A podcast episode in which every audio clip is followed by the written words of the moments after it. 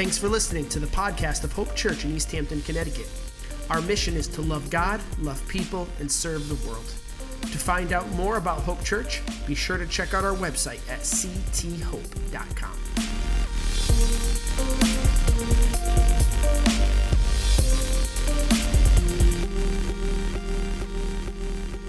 Met Andy a few months ago and had the privilege and opportunity of having a lunch with him.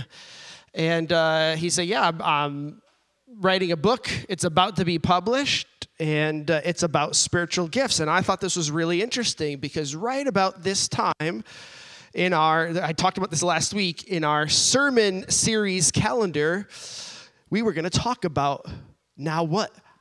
I'm gifted. Now what do I do?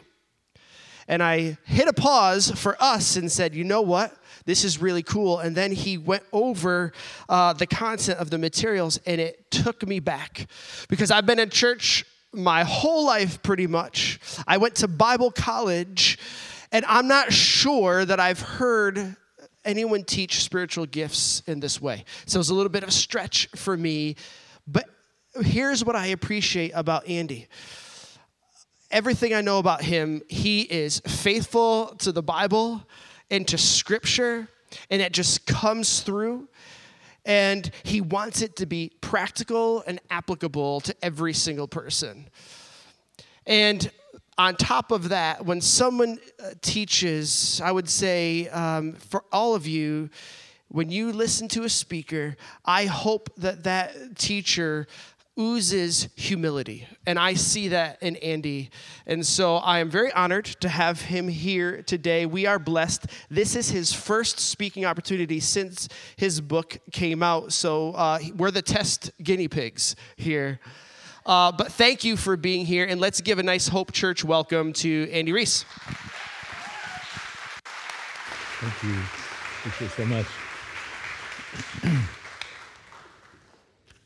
Well, it feels like home here, so I don't feel that much of a guinea pig, but still, I love New England, I tell you what. I went to school in upstate New York, and it always feels like coming home to people who are a little bit, they're not as genteel as Nashville people, and I love that. It's like, this is home for me. I'm visiting Nashville. Thank you for that very kind introduction. I will try to live up or down to that. We had a great time yesterday. We went 3 hours about this, so I'll just repeat that today. So we're going to be serving food in about an hour and a half, and put in orders, and pizza will be, anyway, no.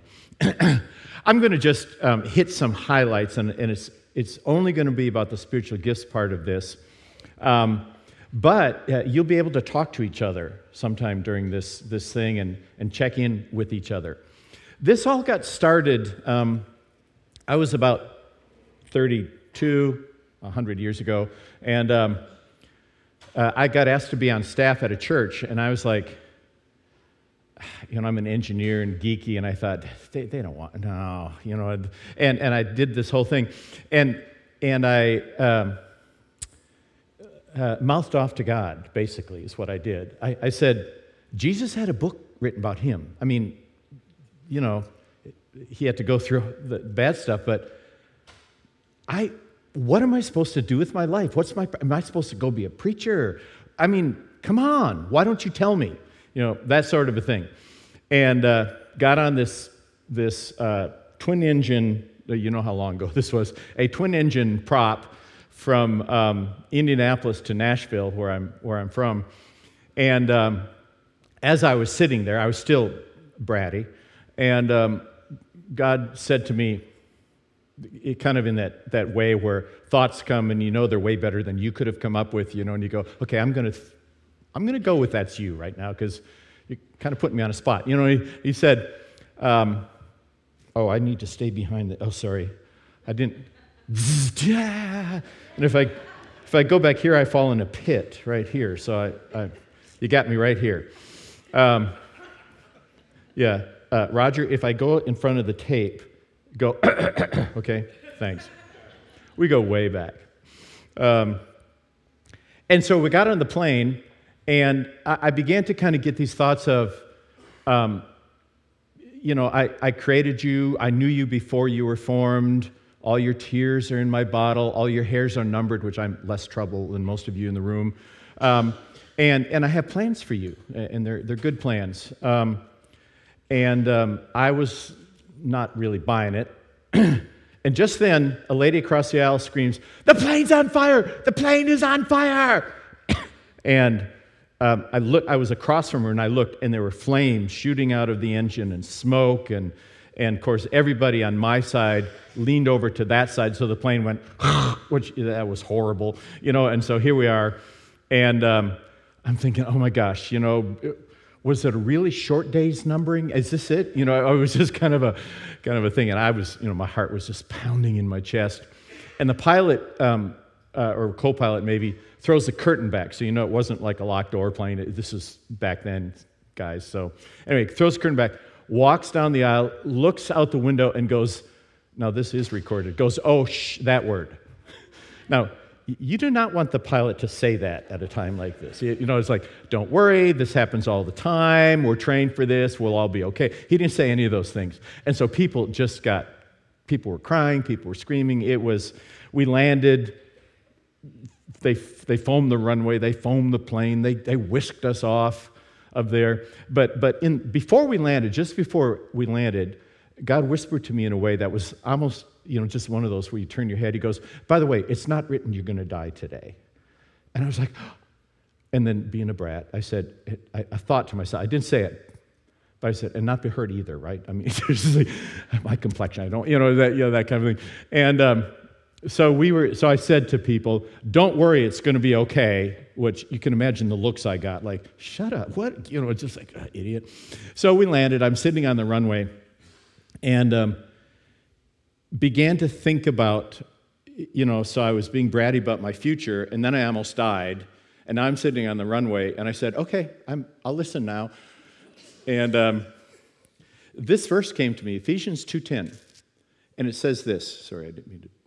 It says, you are his craftsmanship, created in Christ Jesus for good works, to do certain things, which God the Father prepared beforehand for you to walk in. And it doesn't say this, but you think about, okay, if I'm walking in it, by the way, I've got power tools for you to use as well. As you're walking in them, I will be with you. And I thought, I'm his craftsmanship. His son was a carpenter. It's probably good. I'm probably okay. Don't feel that some days, but probably okay. I'm created in Christ to do certain things. In other words, when I was saying, what's my purpose? What's all those kind of big things, and you go to high school and you take all these tests and everything, and it hit me right then and there. Andy, your only purpose is to listen to my son Jesus and do the things he's called you to do. And I thought, I don't have to decide if I'm going to be a physicist. I mean, all those things are helpful, but really on a day-to-day, month-to-month basis, you get up and you say, Jesus, you're the head of the body, and that doesn't mean the head of the board of executive directors for the church. No, it's the brain of the body. And this little finger right here is so connected to this brain right here that everything this finger feels, does, and all the coordination with the other fingers and scratching right here, the brain plays a role in that. And God said to me, Jesus is the brain in the body, and you're a body part. Don't worry. I know your days. It's going to be great. I know who you are. I haven't made up stuff for you to do you're going to hate. And so I thought about that. And over the years, I kind of kept thinking about that. And the book came out of that thinking. So let's go to the next slide.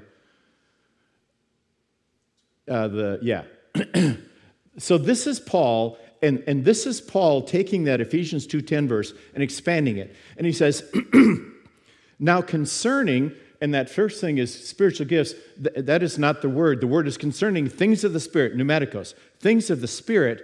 I don't want you to be confused. Now, most of us would go, well, I sort of am confused about what I'm supposed to be doing and the gifting and how this all works. And he says, I don't want you to be confused. Now, look at, he lays out a four-part structure right here of the spirit world. He says there is, and I think the word here is, I use New American Standard. He says varieties of gifts, charisma gifts, and one Spirit. There's varieties of ministries, of things you're called to do, and one Jesus, who's like handling that. The Spirit is handling your gifts. Jesus is handling what you do. There's varieties of outcomes, the way things happen. God causes all things to work together for good if you love him and are called according to his purpose. And one Father who does that for you. And you go, oh.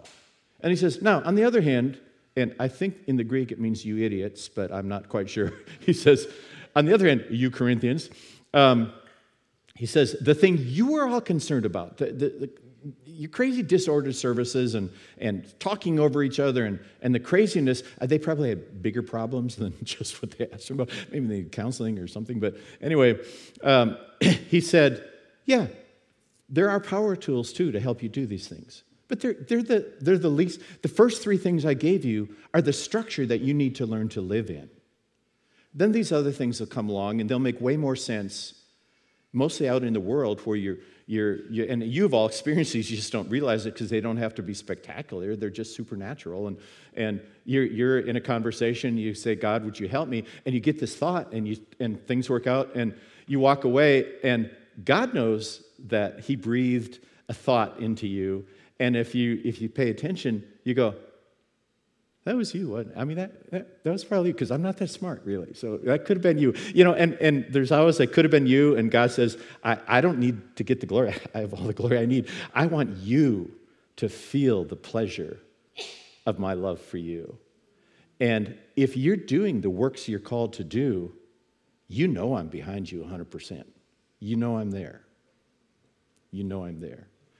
So how do we find the works that we are called to do? And go to the next slide. So the first part of that four-part structure, Paul says, there are gifts and one Holy Spirit who gives you gifts.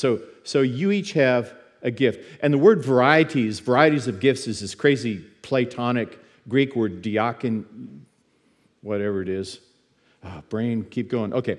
It means he takes everything in that category. This is how Plato discovered knowledge and wisdom. He took everything in a particular category, put a wall around it, looked in the category, divided everything up into categories. This is how grocery stores are organized too, by the way. You go down the bean aisle. Every bean is in the bean aisle, unless they paid a lot of money to get it up front, okay? It's in the bean aisle. So every gift is in, you know, the bean aisle of gifts. So all of the spiritual gifts are in there. And then you analyze those, think about them, and then you gain knowledge. It's called diæresis analysis. And so Paul did that, and Romans 12 is his analysis of spiritual gifts.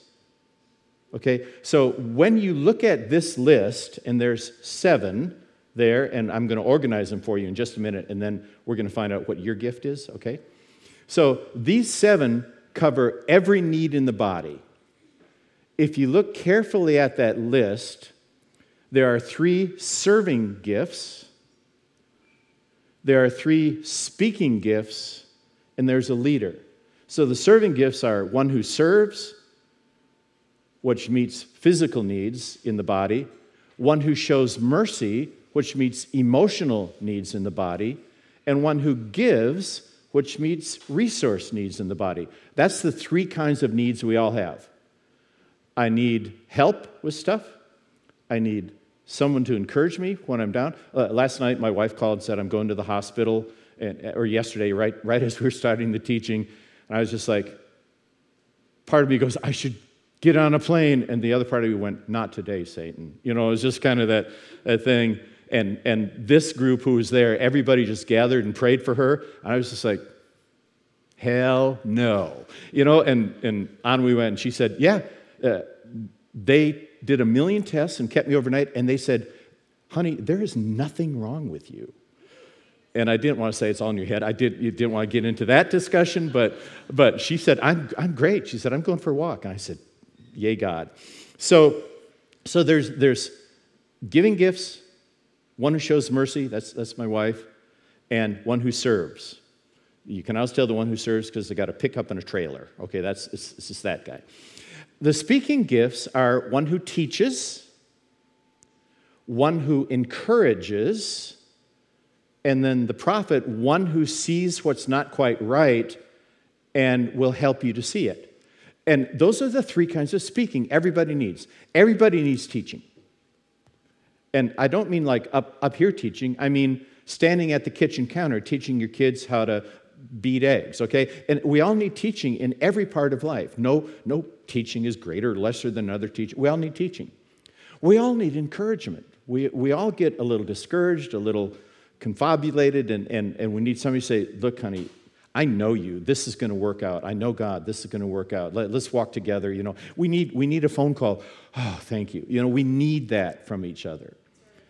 And when we're going astray, when we don't know, when we've made a mistake, we need somebody who can see what's going on, loves us enough not to just look the other way and say, that's not my business, but to say, we're brothers and sisters. It is my business.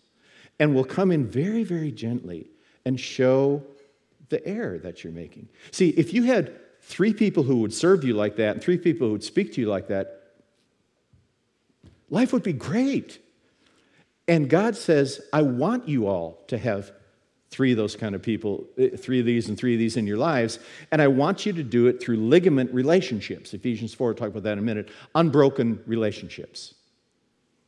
And unbreakable, flexible, unbreakable, dedicated, I love you, not for what I think you are, but for who God says you are. That's the one I love. And when we have relationships like that, church is really great. So Paul says these things, and you can see that he lays out 7 gifts there. And so we're going to organize those gifts into the proof.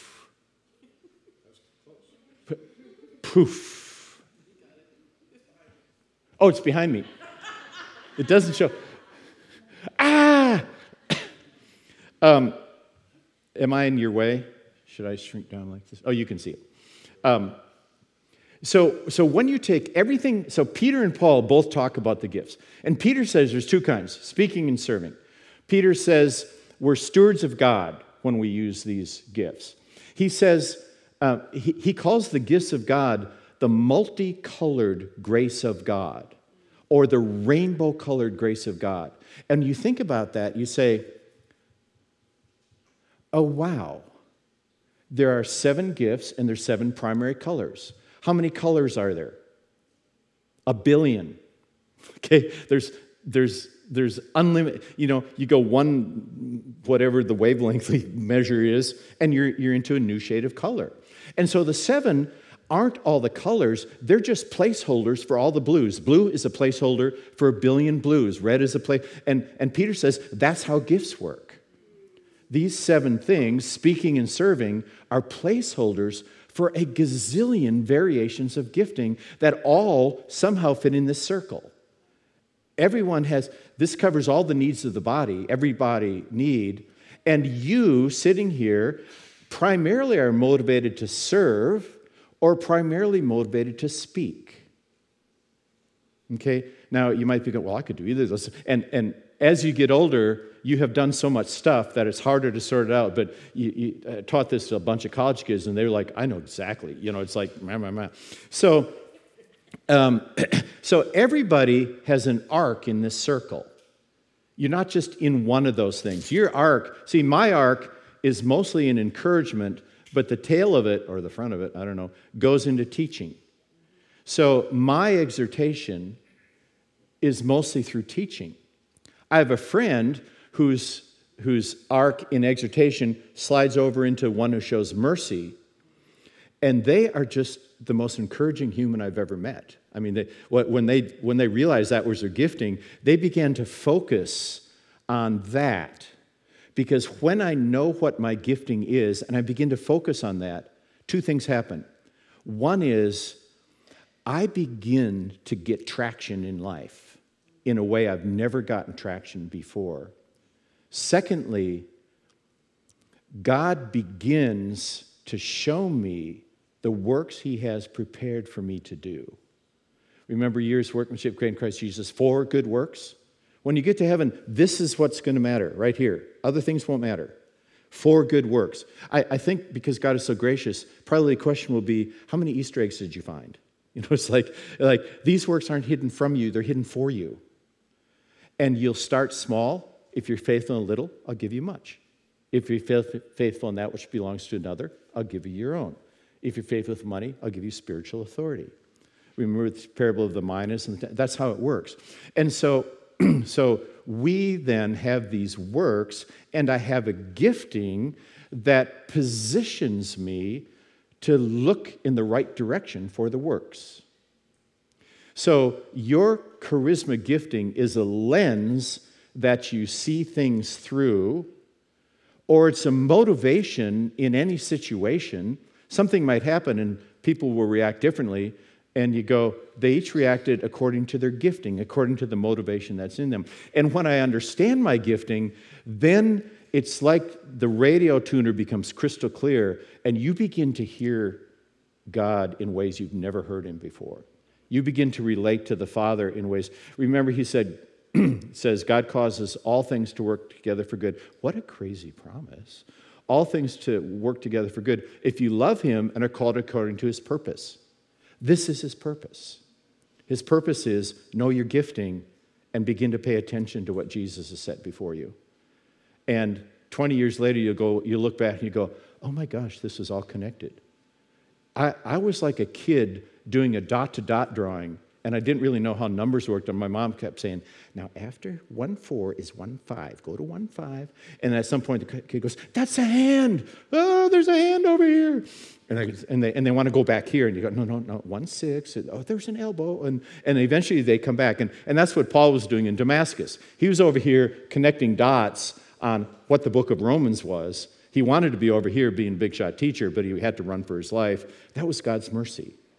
And each of us go through times of God's mercy because he knows what you need to succeed in the work he has for you.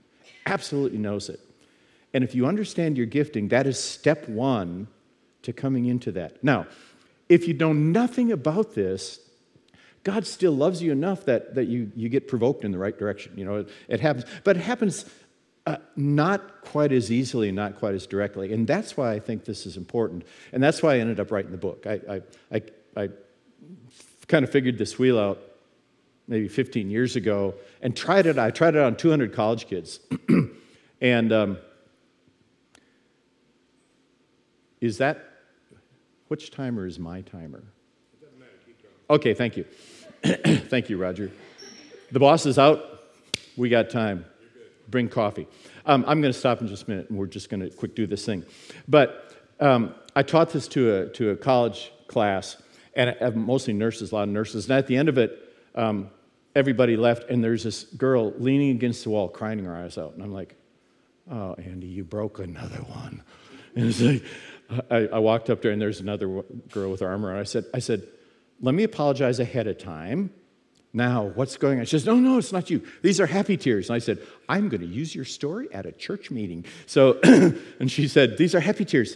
She goes, I'm in nursing. I hate nursing. I have no bedside manner. I don't want to be a nurse. Bedpans freak me out. I don't like to be around sick people, honestly. And I said, and? And she goes, I thought to myself, why am I even here? And when you talked about the one who serves or the one who shows mercy, I was like, that's not me. I'm not that. And then she began to say something else, and the other one who was standing with her said, and when you talked about leadership, I hit her on the shoulder and said, that is you. She said, I suddenly realized I want to be a nurse to lead nurses, organize nurses, so that they get a better shake in life. And she said, if I hadn't known my gifting, I would have been confused about why I felt drawn to nursing. Now she goes, I know exactly why I'm drawn to nursing. I'm calling my dad and saying, forget that last phone call, I'm staying in college. I thought, if this can do that for us, isn't that great? And I think it is. So here's the arc. Everyone has or the circle. Everyone has an arc that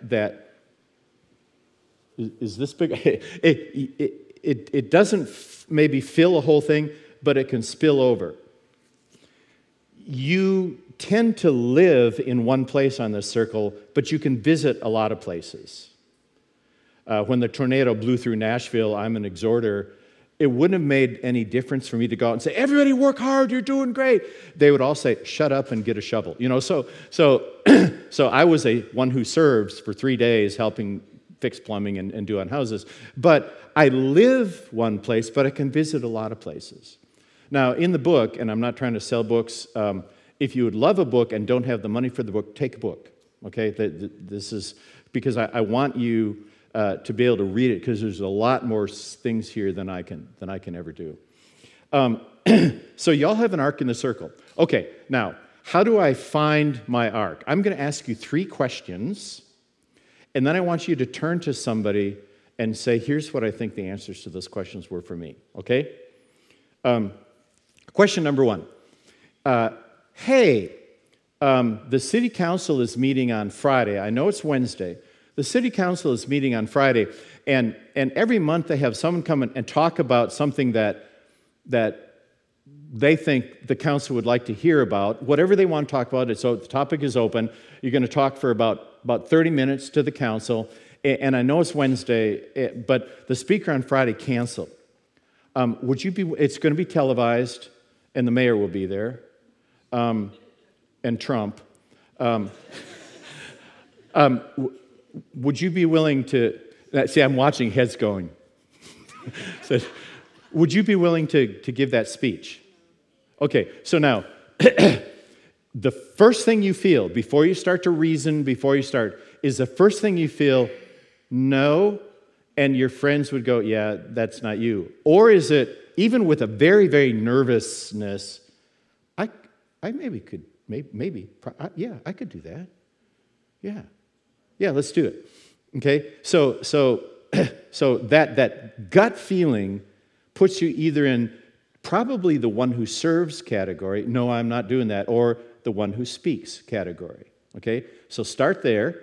Now, next question, and let's go to the ones who speak. The pastor is going to give you a shot next week to teach on Sunday morning. Would your sermon be, number 1, this is a great church. We do so many amazing things. I love what it is. And there's this one area that I've been watching and kind of hope that we grew into, and that would really help us. And I want to talk about that area because I think it's important for us to consider it. Or would it be, I found this pattern in Scripture that's crazy good. There's the lust of the flesh, the lust of the eyes, the boastful pride of life. And those were the temptations of Eve. Those were the temptations of Jesus. And Jesus showed us through praying, fasting, and giving how to resist these 3 major sin types, the sin we all face. It's a crazy pattern, and I want to talk about it. See, would that kind of be your sermon? Or would your sermon be, there are people in this congregation who make this place run, and we don't even know who they are.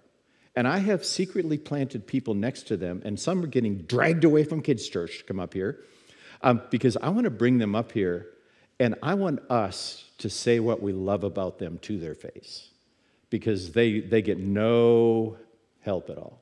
Would it be a sermon like that? So if you were a speaker, which of those 3 would you go, that would be more. Now, you might say, no, I could do all those, you know, but just think about your first thought.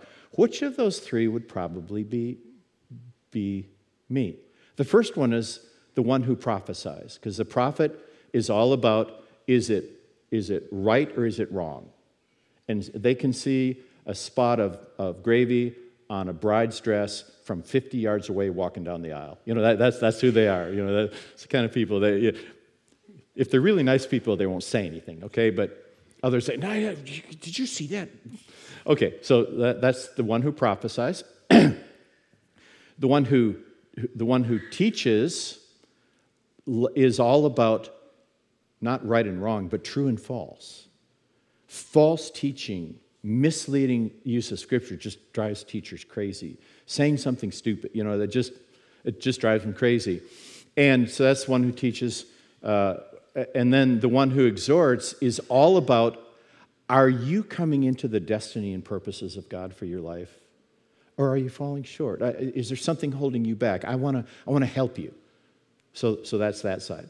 So you can think about, if you're a speaker, now kind of zero in which of those three might be. And now you're on the left side, you're kind of zeroing in. Okay, if you're not a speaker, then you are part of a wait staff in a big fancy restaurant, and there's a group of businessmen there, table of 12, business people, probably business women actually, but business people there, and they've all ordered frou-frou drinks, really expensive frou-frou drinks, and the restaurant is crowded, and it's been 20 minutes and no drinks. And they're going,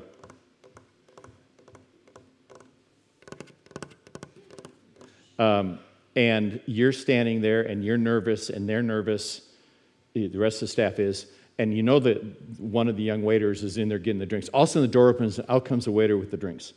And the waiter is walking with the tray, and the table looks up, and they're starting to smile. And the waiter's coming in and goes, oh! And the drinks spill on the floor. See, some of you are going, spill on the floor with a clash and a clatter and shattered glass and drinks and ice everywhere and those little umbrellas floating in the drinks. And you're standing there.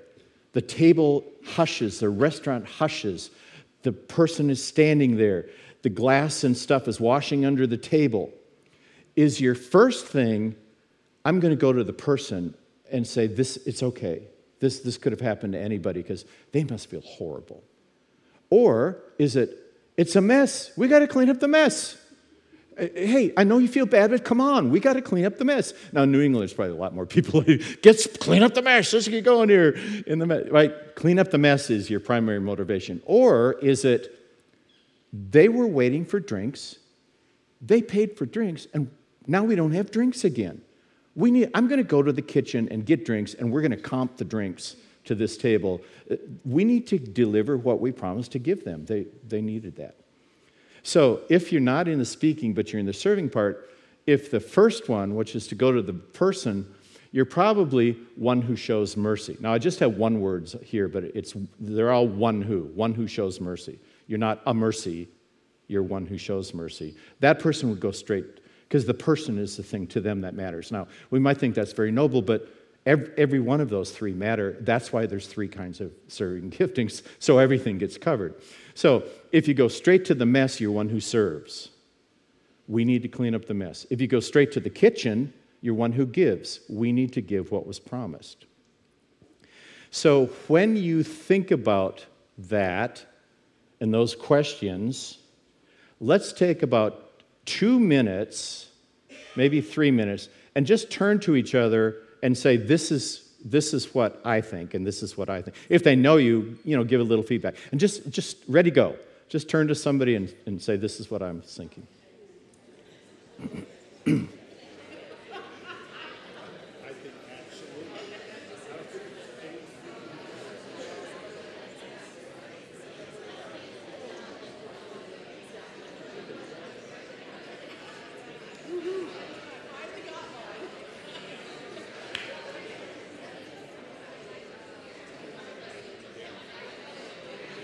And give the person, if you know them well, give them feedback about that. And it is okay to be unsure. Absolutely okay.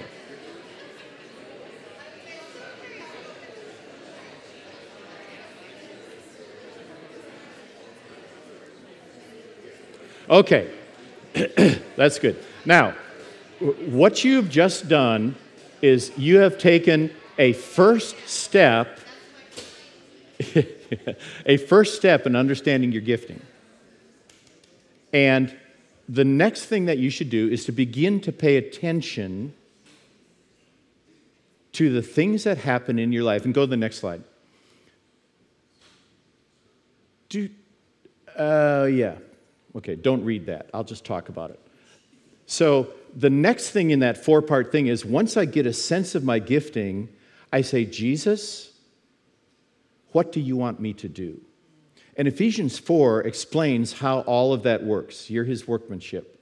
Remember Ephesians 2:10. And this says, Jesus will measure out a responsibility to you, and he wants you to use your gifting, and it'll match your gifting, and you should look around and say, okay, I have a sense of my gifting better than I've had before. Where should I volunteer? The worst thing you can do is get a sense of your gifting and go back to your old life where you're not really looking to lay your life down for other people. And that's so easy. In older people, it's like, I already have a lifestyle. I ain't changing, blah, blah, blah. You go, no, stop. It's like, okay, I'm 70, so, stop. Let's say, Jesus, when I get to heaven, you're going to ask me how many of the works that were prepared for me did I walk in? And you need a good answer for that. And I was busy at golf is not a good answer. You can play golf. In fact, you can do all these things at golf. Golf is the way men encourage each other. Men lift each other up. Men confess their sins, not just a bad shot, but a bad decision in a golf cart. So it happens in life more than it happens in church. But church is a really good way to start, and Tom didn't make me say this, to start volunteering for things that seem sort of in your gift area. Because in church, if you mess up, people are gracious and they'll help you to grow in your gifting. But honestly, 98% of everything about your gifting in the world will happen not in church. It happens in life. It happens on your job. It happens in relationships. Because why? That's where they're needed. That's where life is needed. That's where believers are needed. And once I understand my gifting, you just watch. Okay, go ahead. Keep going to the next one. Go to the next one.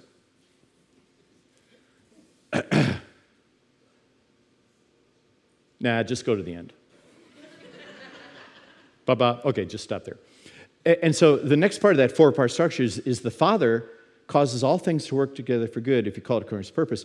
You, if you start down this road, and I've been at it now for 20 years, and I have more stories than you can imagine, but when you start down this road, you begin to see sneaky dad working in the background to help you. That's what my best friend calls, one of my best friends in Nashville calls God the Father, sneaky dad.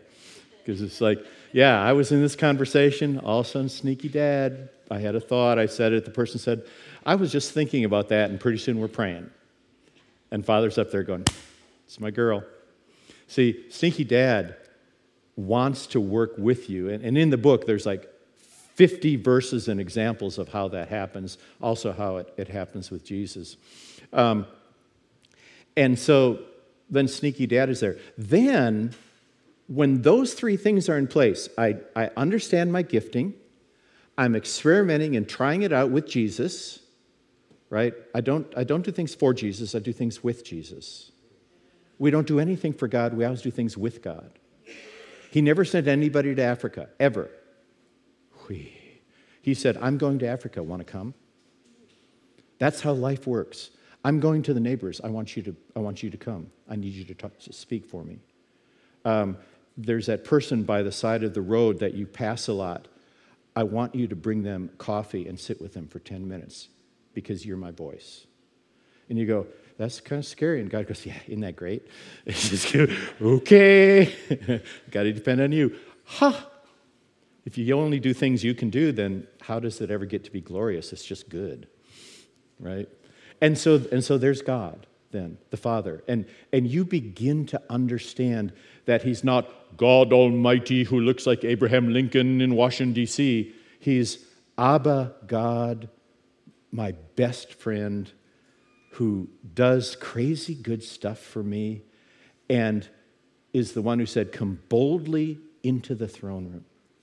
to find grace and help in time of need. When you're in trouble, when you're the grossest, he wants you the closest. You know, that's God. And you don't need to knock and you don't need an appointment.